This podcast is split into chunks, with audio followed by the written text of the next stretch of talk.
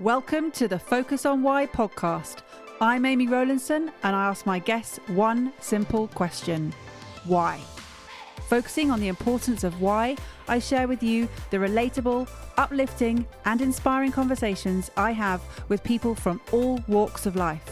This podcast will encourage you to focus on your why to enable and empower you to achieve the success you desire. Have a purpose, have a plan, focus on why. Before we start, I would like to draw your attention to my weekly email newsletter, Friday Focus. Each Friday, I focus on one topic with one action arising. The link to sign up is in the show notes, or head over to amyrowlinson.com and sign up right now. Hello, and welcome to Focus on Why podcast, episode 388. And this is my 60 second Reflections with Action episode. And I'm just back from the most incredible trip to South Africa, focusing mainly on the area around Cape Town and Cape Town itself and Stellenbosch. Now, the irony was not lost on us that John and I were in the heart of what is known as the Cape Winelands, and yet neither of us now touch a drop of wine.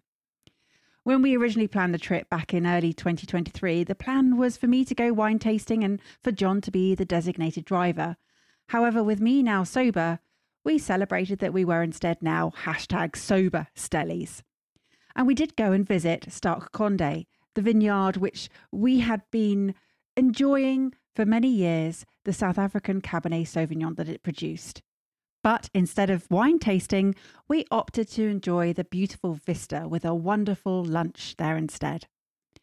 We took in the beauty of the variety of landscapes that South Africa offers, and we maximised the opportunity of exploring the many mountainous nature reserves, walking or hiking them. And this is where we learned a very valuable lesson early on in our trip. What time of day is best for hiking? Well, I can confirm that early afternoon, just after lunch, is not ideal for hiking. Anyway, this is not a travel or an exercise podcast.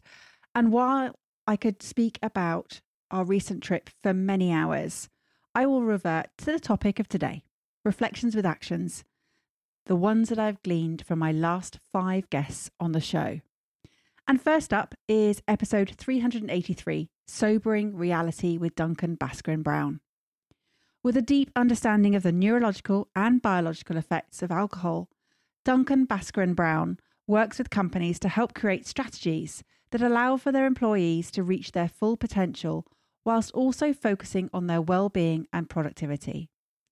With a desire to shift the societal norms around alcohol consumption, Duncan has a clear vision for a future where he wants people to feel they are enough and complete without the need for alcohol, junk food, or cigarettes.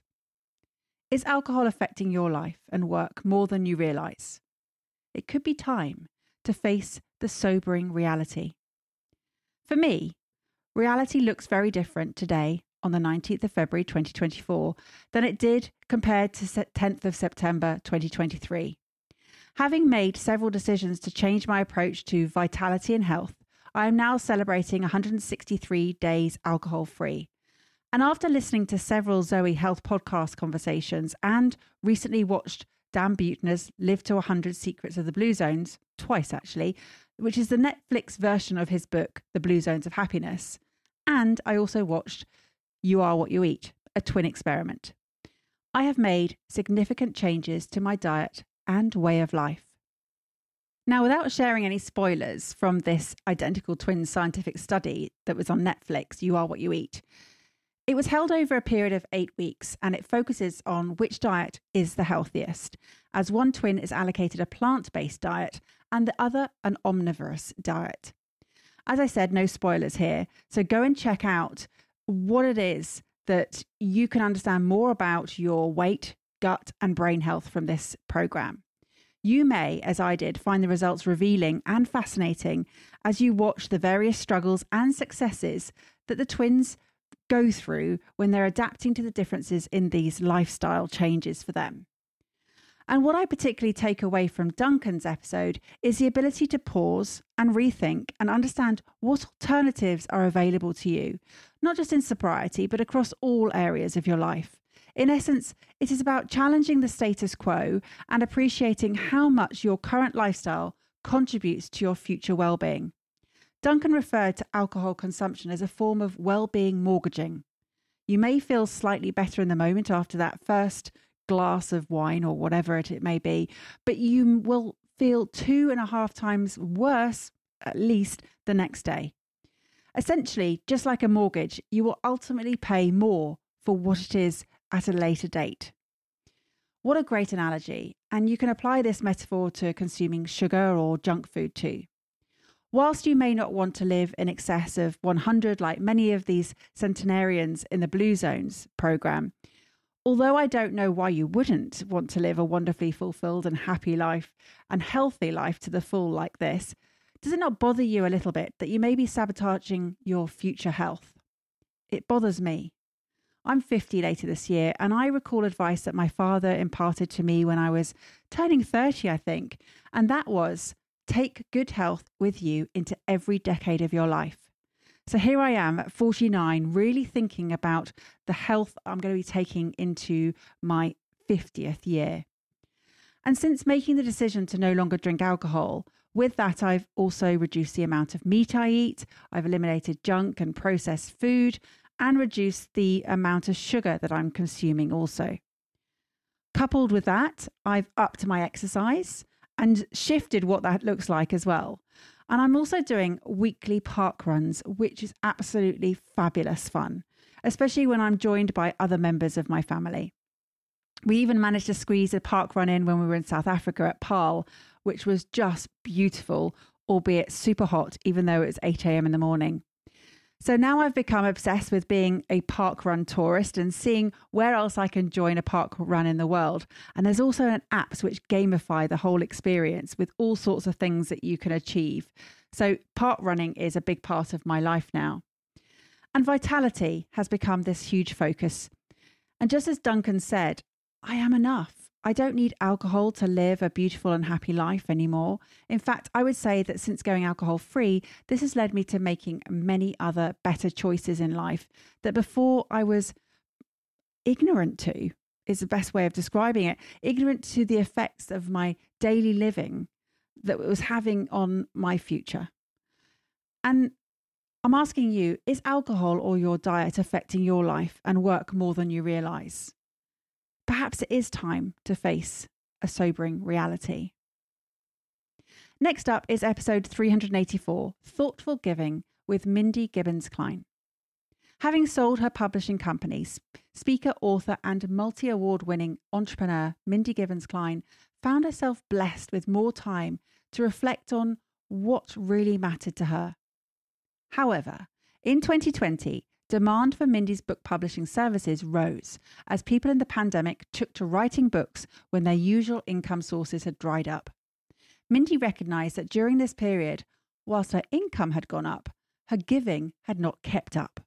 She suspected she was not alone and so created a way for others to be more mindful of how they could support charities through thoughtful giving. Are you a 1% giver? How much of your income goes towards charitable giving? And how much time do you spend on self reflection? These are the key questions raised in Mindy's episode. And I'm curious do you consciously donate your time, energy, or money towards charitable efforts?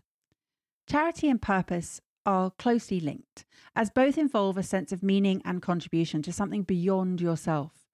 Engaging in charitable activities provide you with fulfillment and a sense of purpose, knowing that somehow directly or indirectly, your actions are making a positive impact. As a volunteer and charity fundraiser, over the years, I have raised thousands of pounds. I've given thousands of hours of my time and probably walked thousands of miles in the process too. It's where I can combine my values, passions, and strengths whilst giving me the opportunity to offer my time and expertise in the areas in which I excel. Charitable initiatives also enable me to connect with others in a community where we can together work towards a shared purpose. I'm not alone in my passion for thoughtful giving in my family. Growing up, I witnessed my parents and grandparents getting involved in their local communities, fundraising or campaigning to make a difference in their corner of the world. My mother has always been and continues to be involved in many volunteering roles and has spearheaded many fundraising campaigns also. Currently, she's a volunteer for the Commonwealth War Graves Commission. My husband John also loves volunteering and helping to serve charitable organisations. Fully embracing the motto of hashtag it's what we do, John is often to be found driving between hospitals as a volunteer blood runner for SERV Kent, who supply emergency courier services. Otherwise, you'll find him managing or coaching rugby at school, club, or county level.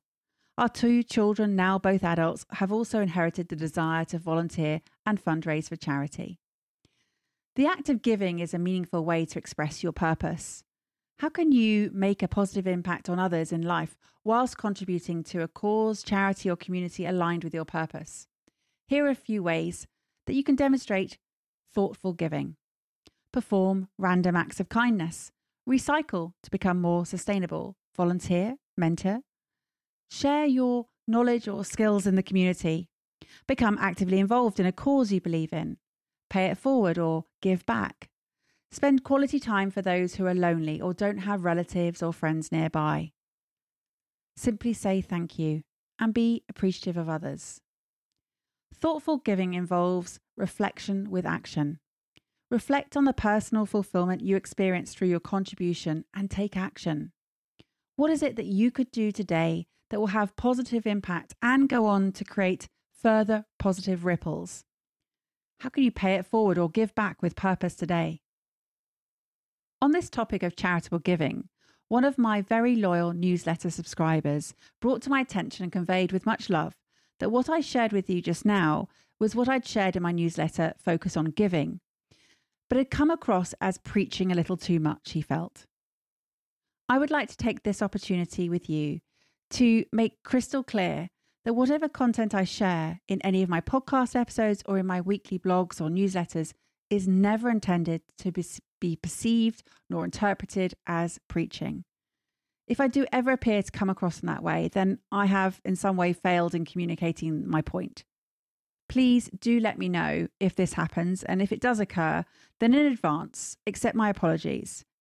Preaching is not ever my objective nor my style, and I will endeavour to be more mindful in my communication going forward to ensure that this is not the case.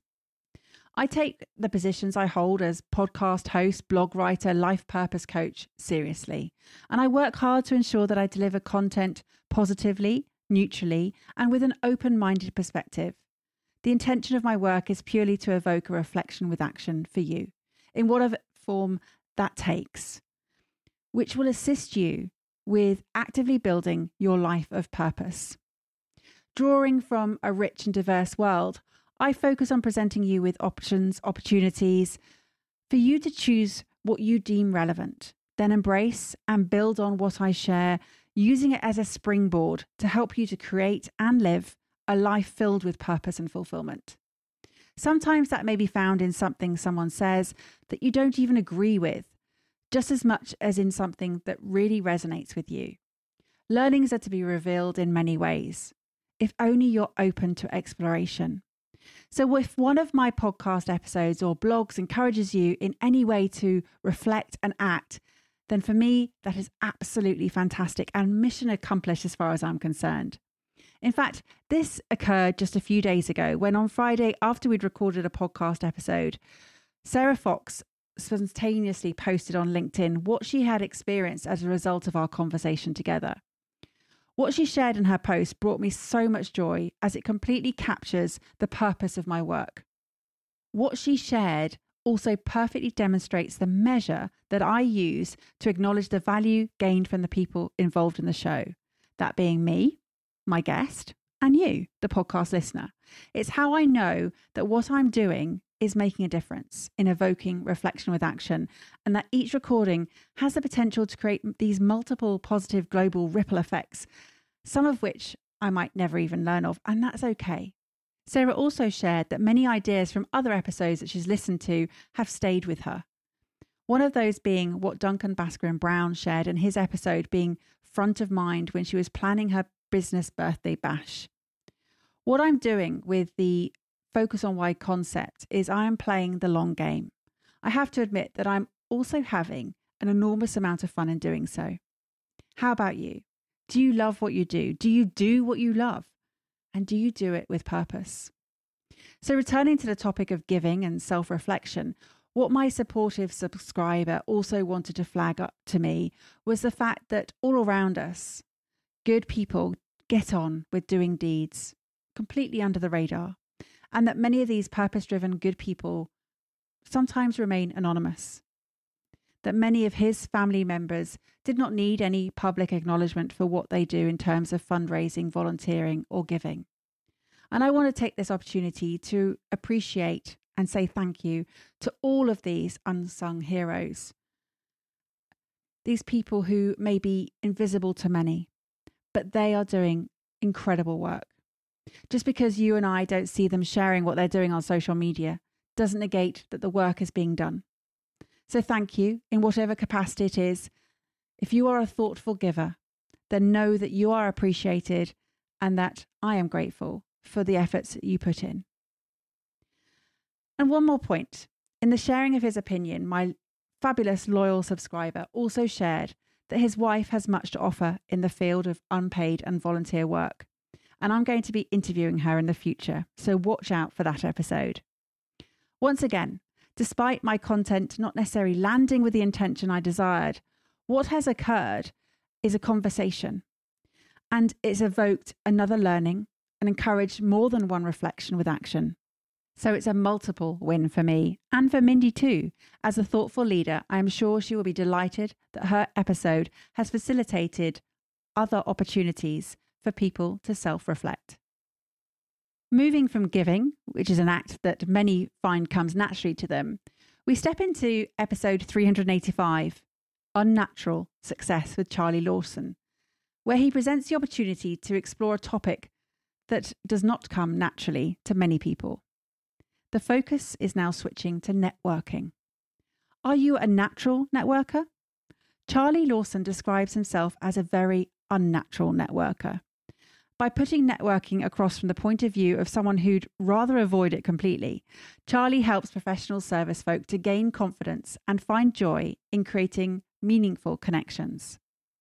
From his own struggles with confidence in social and business situations, Charlie emphasizes the importance of purpose and human connection to create what the term he describes it being as unnatural success.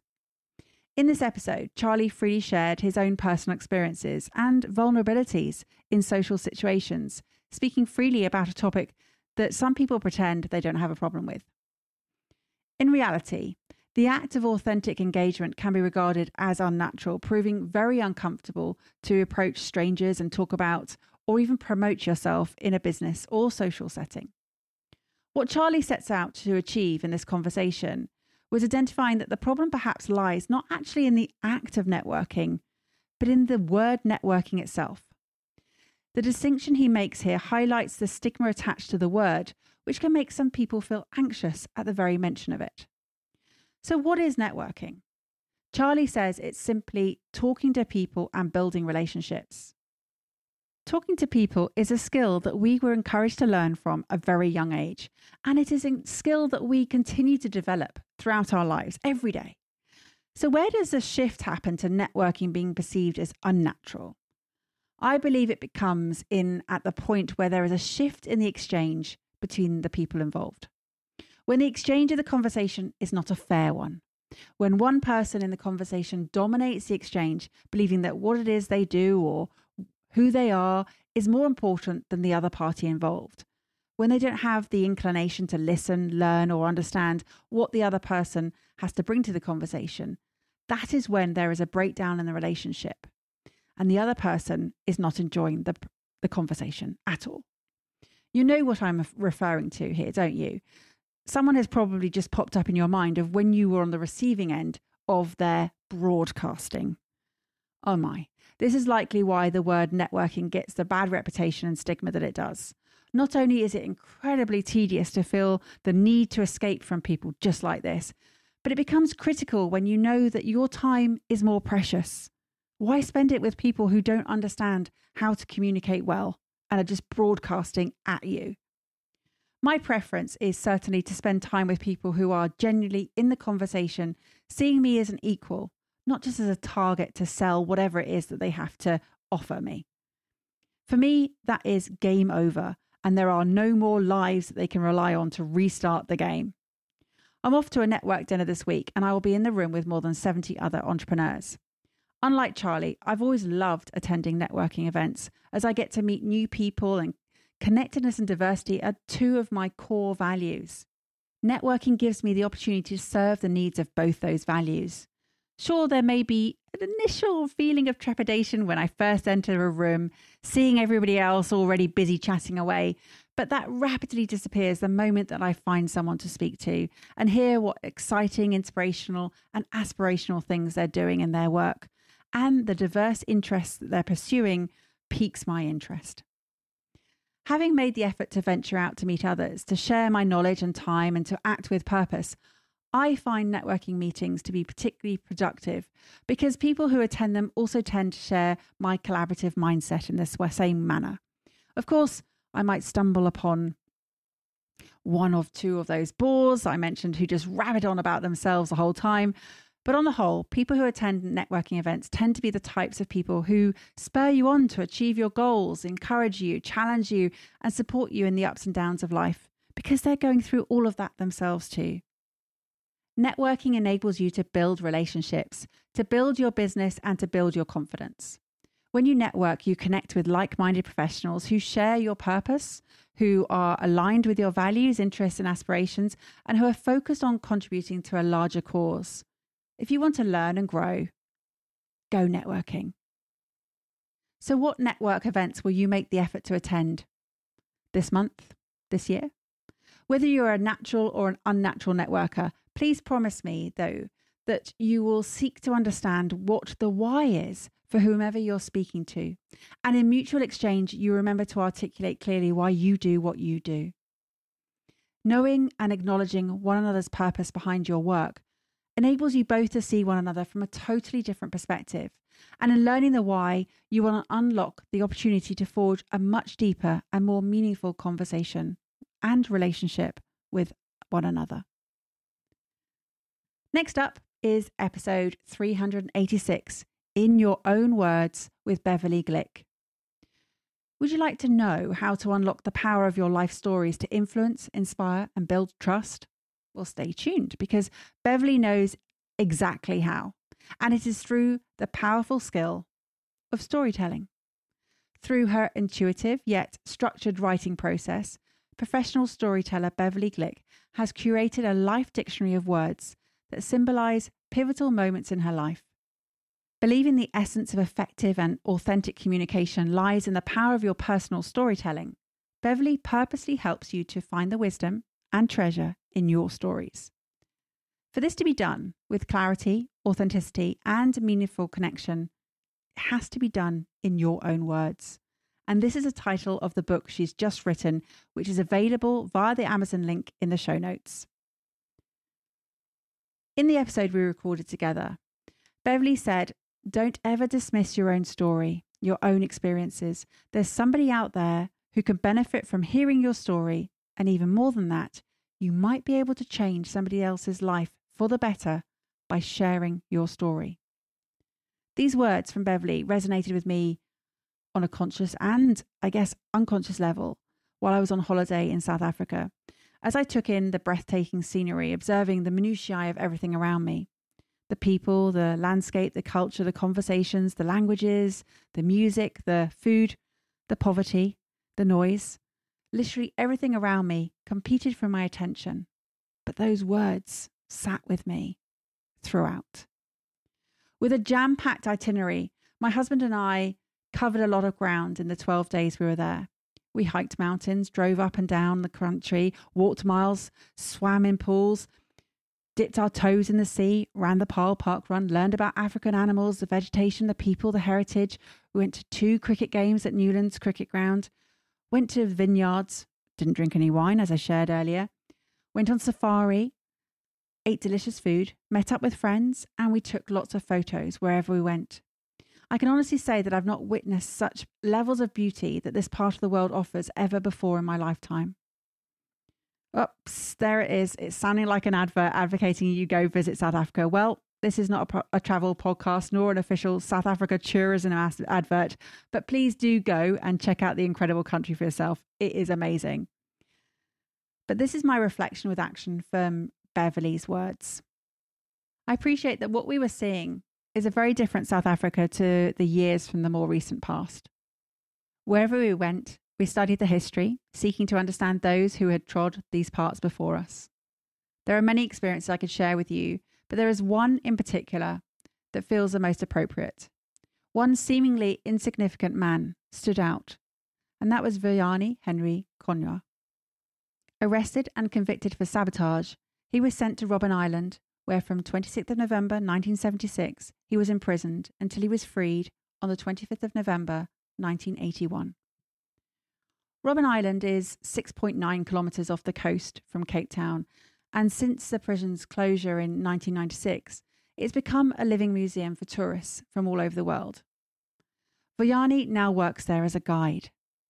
Whilst I had been enjoying all the beauty of South Africa, here was a man who had been imprisoned for standing up for what he believed in, who now calmly shares his grounding, humbling, lived experience with tourists just like me. On the day we visited, it was 39 degrees. There was no shade, the sun scorching us and the white walls searing into our eyes. Vuyani took us slowly through several of the prison blocks, showing us the conditions he spent five years enduring. He showed us the thin mat he had to sleep on before he and fellow prisoners went on a five day hunger strike, demanding better living conditions. They were successful and managed eventually to get proper beds. He also showed us the wooden flogging frame known as the Merry, which some warders used for official p- punishment and also for additional unsanctioned acts of violence. Vuyani was straightforward, pulling no punches around the hardship of Robben Island. His words were deeply felt by all the tourists, many of whom did not even speak English. He explained how prisoners had to harvest kelp from the icy South Atlantic waters and how others worked the lime quarry without any protective gear at all for their eyes, face, or hands, well, for anything. And also, he explained what the large rock pile was that stood at the entrance of the quarry. It had been started by Nelson Mandela, with other former prisoners returning to the island, adding one stone to it every time. The final place showed to us was Nelson Mandela's cell, or the presidential suite, as Vuyani referred to it, where Mandela spent 18 of his 27 years. One window faced into the enclosed yard, with another window facing into the internal corridor. There was only a small stool, a bucket, a metal plate, bowl, and spoon, thin floor mat for a bed, with a blanket rolled up one end, and that's it. As I stood outside Mandela's cell, looking in, I pictured him sitting on this small wooden stool, planning what he would do when he became a free man. It's hard not to see Mandela without the lens of all he achieved after the release. However, I tried to imagine the man whose future was still uncertain and unknown even to him. The ferry crossing back from the island was a choppy one. As the boat docked safely back into the harbour of Cape Town, I stepped with relief onto the pontoon and thought of all the prisoners who took their first steps of freedom after internment right at this point. After his release, Mandela would have stepped right where I was with his purpose driven focus on reconciliation, democracy, and a vision to build a united country. There is no doubt that Mandela was an extraordinary man, but it's Vuyani who I will remember for the most from this trip. A softly spoken, elderly, former Robben Island prisoner whose experiences and words are now etched onto my soul. And this is a story I choose to share with you from my trip to South Africa because I believe that you could benefit from hearing the impact that Vuyani had on me. In sharing Vuyani's story and the impact it has subsequently had on me, what I seek to do is remind you that every moment you experience has the power to affect change. That could be a slight shift in your own or somebody else's thinking. Or as Beverley proposed, it could be that your story changes someone's life for the better. Take ownership of your own narrative and develop the skill of storytelling to connect and communicate effectively with others. Beverley reminded us that there is no such thing as an ordinary life, that we each have an extraordinary story to tell. And I'm thrilled that Beverley, with all her incredible, insightful wisdom, is the editor of my book, which is going to be published later this year. I'm also extremely grateful to Beverley for facilitating the special milestone episode 400, which will mark the fourth year of Focus on Why. Make sure you mark that one in your diary. It will be out on the 30th of April, 2024. My final reflection for today is episode 387 Unconditional Love with Cindy Powers Prosor. And a huge shout out to my previous guest from episode 381, Karen Volo, who introduced us. I'm always grateful, incredibly grateful for personal instructions and recommendations for guests to come on the show. And again, this introduction did not disappoint. My life has become all the richer as a result of meeting and speaking with Cindy. Holding a profound belief that everyone is inherently a master creator, Cindy Powers Prosor has sensed a partnership with the divine to shape her life's path from childhood. Harnessing this extraordinary intuitive power of co creation that resides within has not only guided her own life, but has also lit the way for others seeking to unlock their creative potential.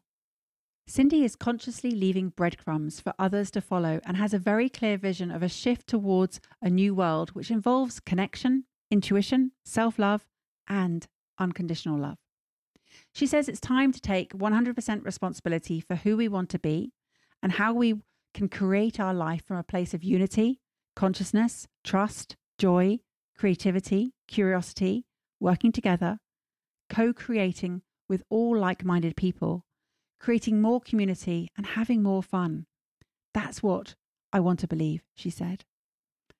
This is a touching, heartfelt, and beautiful conversation that focused on love over fear and felt perfectly aligned to be released on Valentine's Day of all days. As I released the episode, I recommended that you gave yourself the gift of self love and tune in to understand how you can also adopt unconditional love into your life. Love comes in many forms. It could be loving your pet, loving your partner, loving your friends, loving your hobbies, your food, so many different types of love. Unconditional love is referring to the different kind of love that you provide as a grandparent in this episode to your grandchildren. Now, I'll have to take Cindy's word for what it feels like to be a grandmother, but I can vouch for what it is like to be a granddaughter on the receiving end of this unconditional love from a grandparent. It is different to the love you get from your parents or friends or others, partners. And as a parent myself, I can appreciate why it is so different. After spending several hours with Cindy on and off air, the conversations we had and the connection we formed was unexpectedly special for me. And I think for her too. After our first call, though, which I always have with guests before we record, I shared with Cindy the relationship that I had with my grandparents, particularly my grandfather, and why it was so meaningful and important for me to have co written the book with him, despite him not being alive anymore. My book talks of this relationship between my grandparents and of the love that we shared. And in many ways, we still share that love because it remains in my heart. And as I've now written about that love in the book, I feel it's going to continue to be known and understood long after I part the world too. And that is a legacy and strength that love brings. It never actually really dies. And in sharing the special bond that my grandfather and I had with Cindy and the lasting impact he was having on me some 30 years after his death, something shifted for Cindy. And she said that she now saw her role as a grandparent in a very different light going forward. I also feel that it's because we shared the ability to naturally tap into our intuition that we got on so well. Ironically, in reflection, I think I may have taken the ability to access my own intuition naturally for granted, as believing it's something that everyone does. However, on further investigation, I appreciate that intuition is not how everyone processes the information they receive all the time, that some people prefer to be sensors instead. How much of your decision making in life is based on trusting your intuition?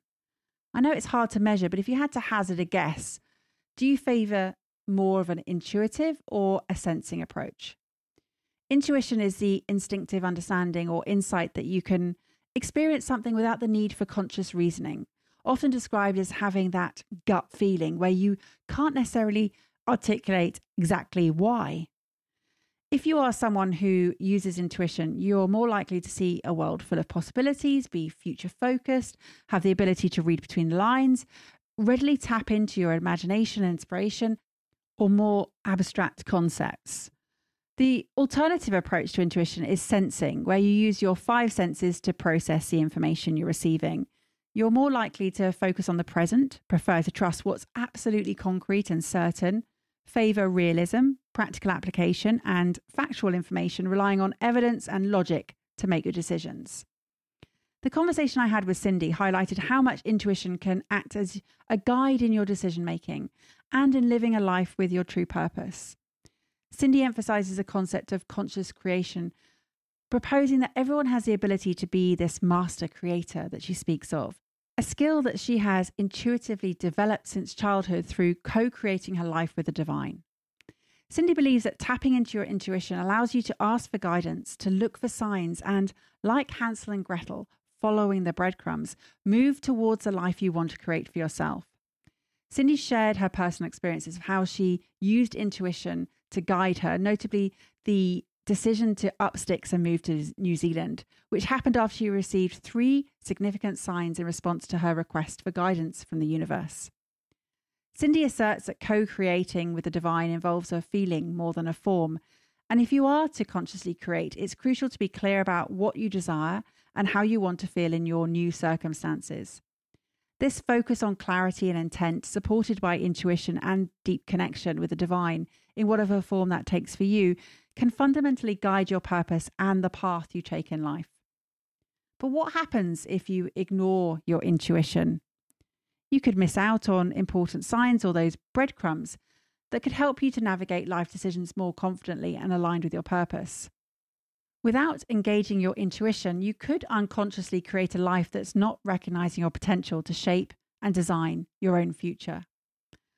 I fully embrace my intuition and trust my gut implicitly. On one particular occasion, my intuition was really put to the test. Whenever I reflect on the importance of whether to trust my intuition or not, I simply refer to what happened to me on the 2nd of October 2021. That was a moment when I trusted my mother's intuition, shall we call it? And whilst I don't know for sure, I do believe that it was my intuition which saved my son's life. There's a link to the blog that I wrote about this particular event in the show notes, and it's called Focus on Recovery if you want to find out more about what happened. I'm now going to close out today's Reflections with Actions with one message Be open to what your intuition has to say. Be open to seeing and reading any signs that appear for you. Be open to opportunities. Trust your intuition. Know that sometimes you may not have the evidence to support your decision or feeling, but trust what American astronomer Carl Sagan said that the absence of evidence is not evidence of absence. How has this conversation had an impact on you? What value have you received from tuning in? What are your reflections with actions? Please take a moment to leave me an Apple Podcast or Spotify review sharing how Focus on Why has made a difference to you today. Remember, the conversation doesn't end here. To keep it going, simply connect with me on LinkedIn, Instagram, Facebook, or Twitter, or join the Focus on Why Facebook group. All the links are in the show notes. Have a purpose, have a plan, focus on why.